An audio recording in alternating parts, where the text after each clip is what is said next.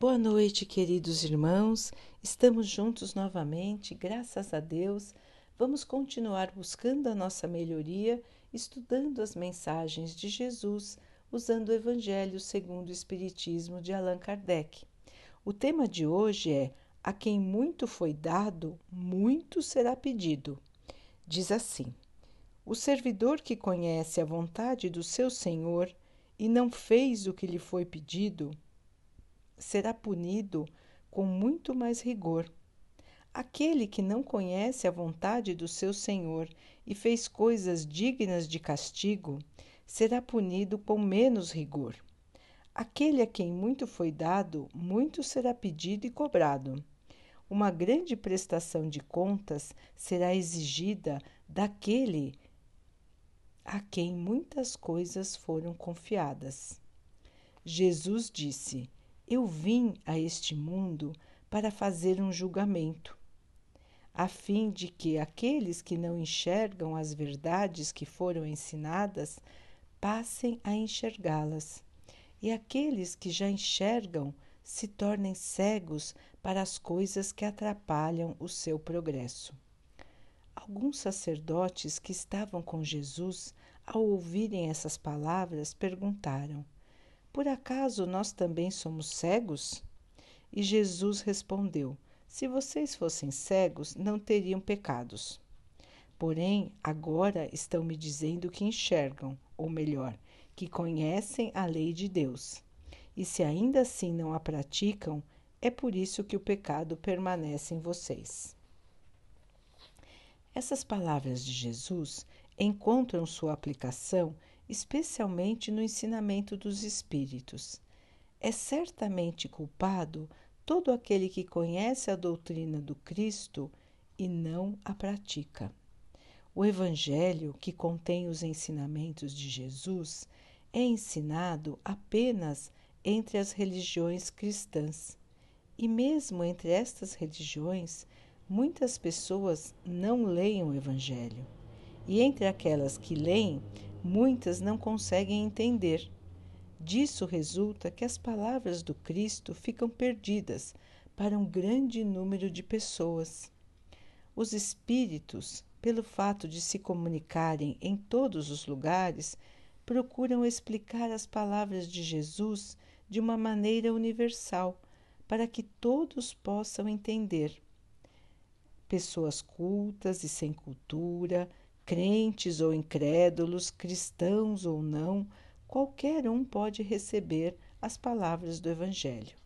Ninguém que receba o ensinamento diretamente dos Espíritos ou por intermédio de outras pessoas poderá dizer que não conhece, nem se desculpar por não ter instrução, nem dizer que o ensinamento não possui clareza ou que tem um sentido figurado, simbólico.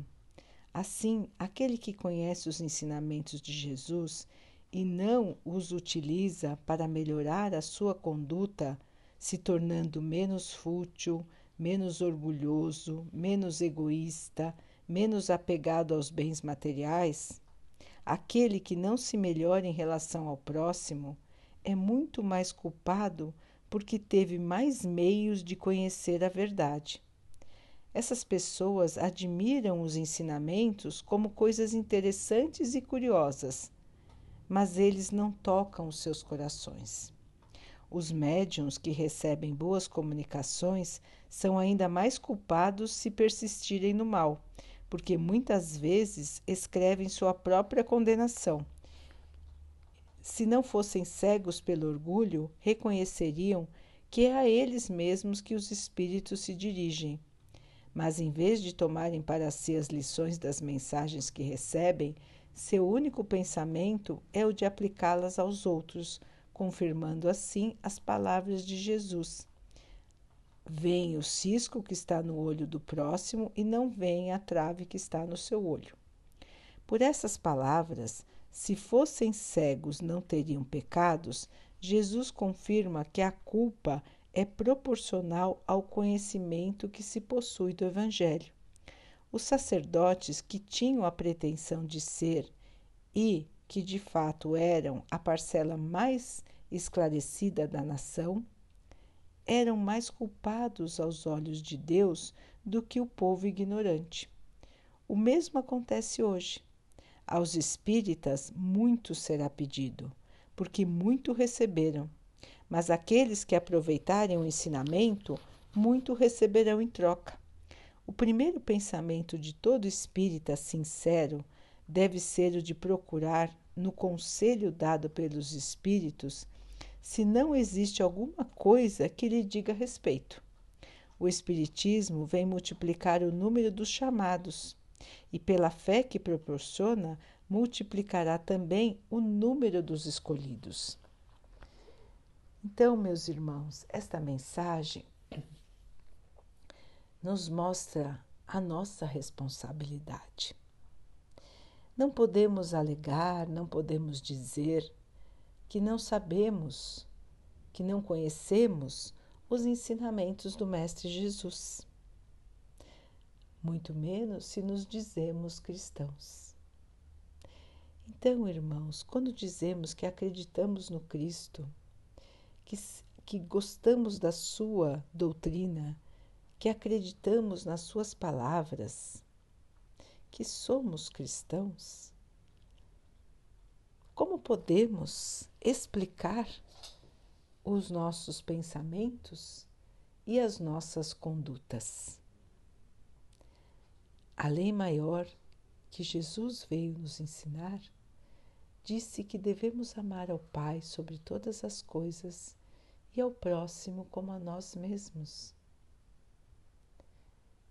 Esse é o fundamento da lei que Jesus veio nos ensinar que a caridade é o único meio para a nossa salvação, que é a nossa evolução. Nós sabemos que devemos fazer aos outros aquilo que nós gostaríamos que eles nos fizessem. Então, irmãos, nós sabemos o caminho, nós sabemos a verdade, nós sabemos qual é a salvação. E por que não seguimos? Como o texto diz, achamos as palavras bonitas, interessantes, mas não vestimos a camisa. Parece que elas não servem para nós. Estas palavras sempre são para os outros, nunca para nós. Nós olhamos as atitudes dos outros, nós criticamos os outros, mas não observamos a nossa maneira de agir, de falar, de tratar as pessoas. Então, meus irmãos, este é mais um momento de chamado.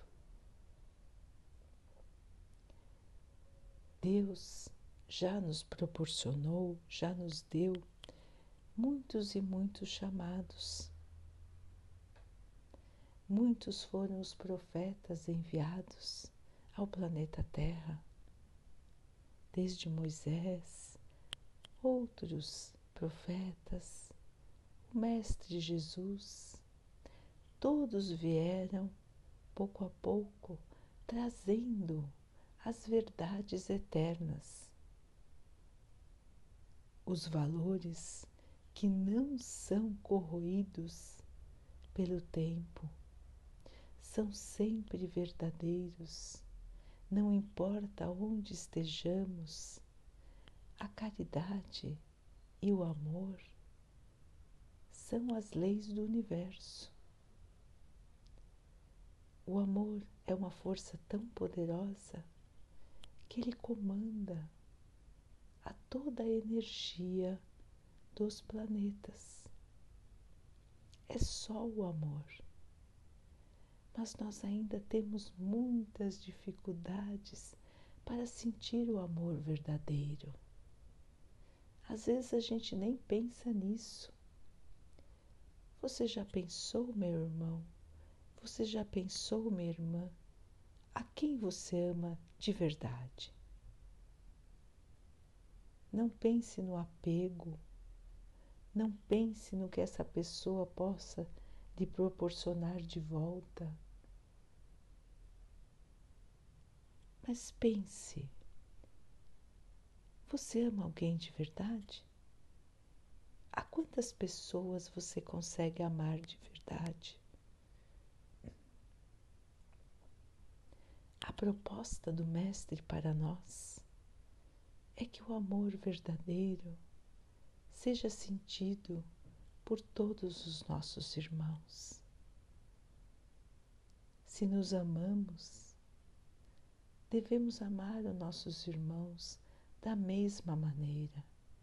As coisas que acontecem com os nossos irmãos devem nos importar da mesma maneira como nos importamos com os nossos próprios problemas. Quando pensamos sobre isso, podemos avaliar que ainda falta um grande caminho para que possamos percorrer. Nós ainda não estamos prontos para esse tipo de amor o amor universal. Mas nós chegaremos lá. Nós já tivemos exemplos assim. Nós temos muitos irmãos encarnados na Terra que estão aqui em missão para mostrar o que é o amor, para mostrar o que é a caridade, o que é se dedicar ao próximo o que é escolher o caminho de Jesus. Os irmãos podem observar isso. As pessoas que se dedicam totalmente à caridade, que não têm nenhum tipo de orgulho, que não recebem dinheiro, que só arrecadam coisas, bens para as suas obras. Aqueles irmãos que não precisam ser famosos, não precisam aparecer, não precisam de bens materiais, não precisam de beleza, porque já possuem a maior beleza que é a beleza do espírito, é a beleza do amor vivo, da caridade ativa. Existem muitos irmãos assim, encarnados aqui na Terra, para mostrar o exemplo. São provas vivas de que é possível mudar, de que é possível agir de maneira diferente. Nós, às vezes, temos dificuldades porque sempre pensamos que precisamos de garantias. Poxa, eu vou fazer o bem, mas eu vou deixar de fazer as outras coisas. Poxa, eu vou fazer o bem, mas eu queria estar fazendo outra coisa agora. Agora não tenho tempo. No futuro, quem sabe eu faço. Agora eu tenho que fazer outras coisas. E nós sempre vamos deixando para frente aquilo que é mais importante na nossa vida, que é a nossa salvação. E nós sabemos que a nossa salvação vem da caridade. E mesmo assim, nós vamos deixando para lá. Nesse texto, esse texto chama a nossa, a nossa atenção para a importância de termos consciência, de termos conhecimento das leis de Deus dos ensinamentos de Jesus. Nós estamos recebendo muito. Nós recebemos os ensinamentos de Jesus, nós ensina, recebemos as explicações dos Espíritos sobre os ensinamentos de Jesus. Nós temos muitos livros, nós temos palestras, nós temos muitas oportunidades de ouvir novamente como devemos nos conduzir. Então, irmãos, não poderemos no futuro, quando estivermos no plano espiritual e formos fazer o balanço de como foi a nossa encarnação, quando chegar lá, não podemos dizer que não sabíamos que devíamos, deveríamos ter feito caridade. Não vamos poder dizer que não tivemos tempo não vamos poder dizer que não tínhamos entendido. Não vamos poder dizer que não tínhamos oportunidade de fazer a caridade. Porque a caridade, irmãos, ela não é só o bem material, não é um dinheiro, uma esmola, uma roupa, um donativo, não é só isso. A caridade está em toda a oportunidade que temos de tratar as pessoas como nós gostaríamos de ser tratados. Muitas vezes o nosso irmão precisa somente de um sorriso, somente de uma palavra de incentivo, somente de um bom dia somente de uma ligação para saber como ele está, de uma pequena ajuda, de um pequeno favor, de atenção, de carinho, de respeito. Isso tudo não custa nada. Às vezes o nosso irmão precisa de uma oração sincera isso também não custa nada. Podemos pedir a Deus que abençoe aquele irmão que está sofrendo. É tão fácil fazer isso, não é, irmãos? Podemos de coração pedir a Deus que abençoe aqueles irmãos em sofrimento. Então, irmãos, a caridade também está em não julgar. A caridade também está em perdoar, não guardar ressentimento de quem quer que seja, não falar mal dos outros, não cultivar as inimizades, os conflitos. Sempre que tivermos oportunidades, vamos que como colocar panos quentes para diminuir os atritos, para deixar as pessoas mais calmas. Nenhum conflito vale a pena, irmãos.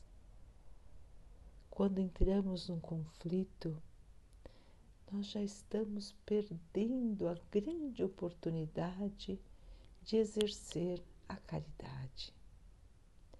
Quem quer fazer caridade não entra em briga, não entra em disputa, porque sabe que já vai entrar perdendo o seu maior bem, que é a sua própria evolução.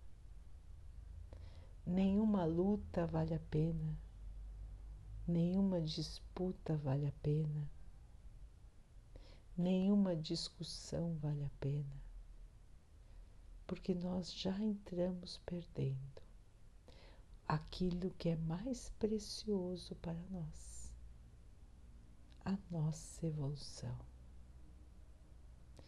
Então, irmãos, são tantas oportunidades que nós temos todos os momentos, em todos os momentos de nossa vida, até sem sair de casa, nós temos muitas e muitas oportunidades de fazer o bem. de tratar bem os outros.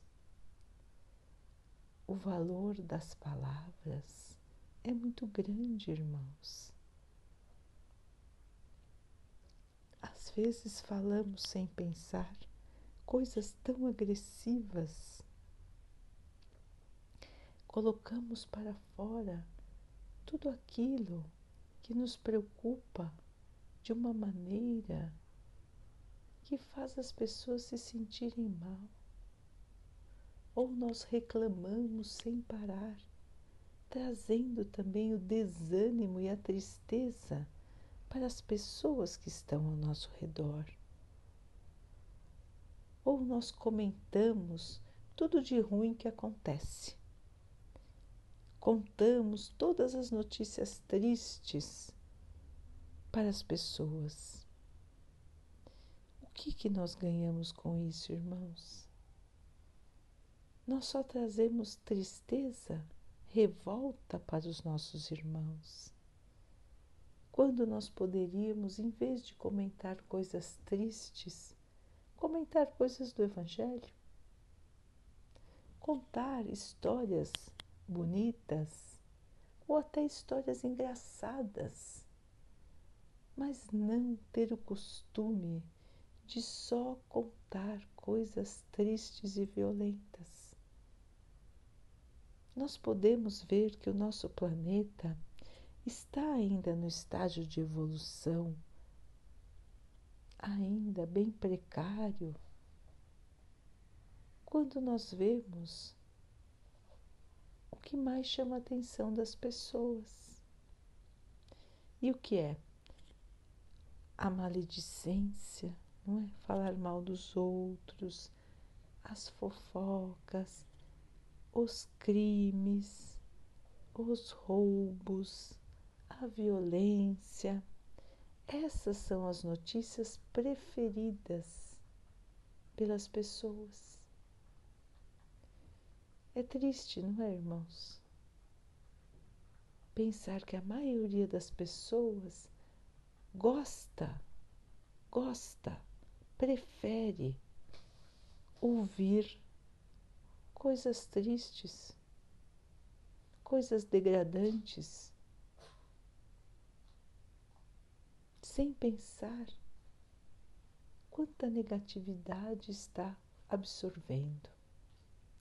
Então, programas de televisão que são violentos, jornais que só trazem más notícias, programas que deixam as pessoas revoltadas.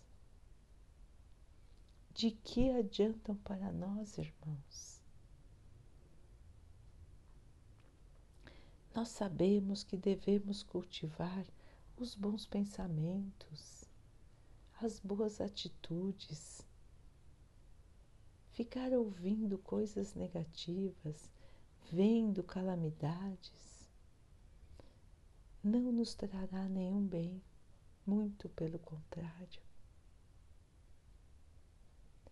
Então, irmãos, vamos observar bem as nossas escolhas. Vamos observar bem como estamos, como estamos usando o nosso tempo. Estamos nos dedicando ao bem ou estamos deixando para lá? Estamos aproveitando as oportunidades que temos para praticar o bem ou esquecemos, passou muito rápido, não percebemos. E quando depois for, formos analisar, veremos que perdemos muitas e muitas oportunidades de melhorar. Então, irmãos, esse texto é mais um alerta da nossa responsabilidade. Nós fomos chamados nós já fomos chamados várias vezes, irmãos. Estamos sendo novamente chamados. Será que conseguiremos ser os escolhidos? Então, queridos irmãos, vamos nos unir em oração, agradecendo ao nosso Pai pelo dia de hoje, por tudo que somos, por tudo que temos, agradecendo por essas mensagens que os Espíritos nos trouxeram para nos alertar, para nos lembrar de que podemos e devemos evoluir, de que poderemos ser totalmente felizes. Basta arregaçarmos as mangas trabalharmos para construir um futuro de luz para cada um de nós e para toda a humanidade. Vamos pedir ao nosso Pai que abençoe a todos os irmãos que sofrem os que sofrem do corpo, os que sofrem da alma, que Ele possa abençoar os animais, as plantas, as águas do nosso planeta e a água que colocamos sobre a mesa, para que ela nos traga a paz, acalme nosso coração, nos traga a esperança, nos proteja dos males e das doenças. Vamos ter mais uma noite de paz. Que possamos conversar com o nosso anjo guardião, que ele possa nos inspirar a cada oportunidade que tivermos para praticar o bem, que possamos enxergar, perceber as oportunidades que aparecem no nosso dia a dia todas as oportunidades que aparecem para que possamos fazer o bem. Que Ele nos ajude a perceber, que Ele nos ajude a praticar o bem. Amanhã é um novo capítulo. Muitas oportunidades chegarão. Fiquem, estejam e permaneçam com Jesus. Até amanhã.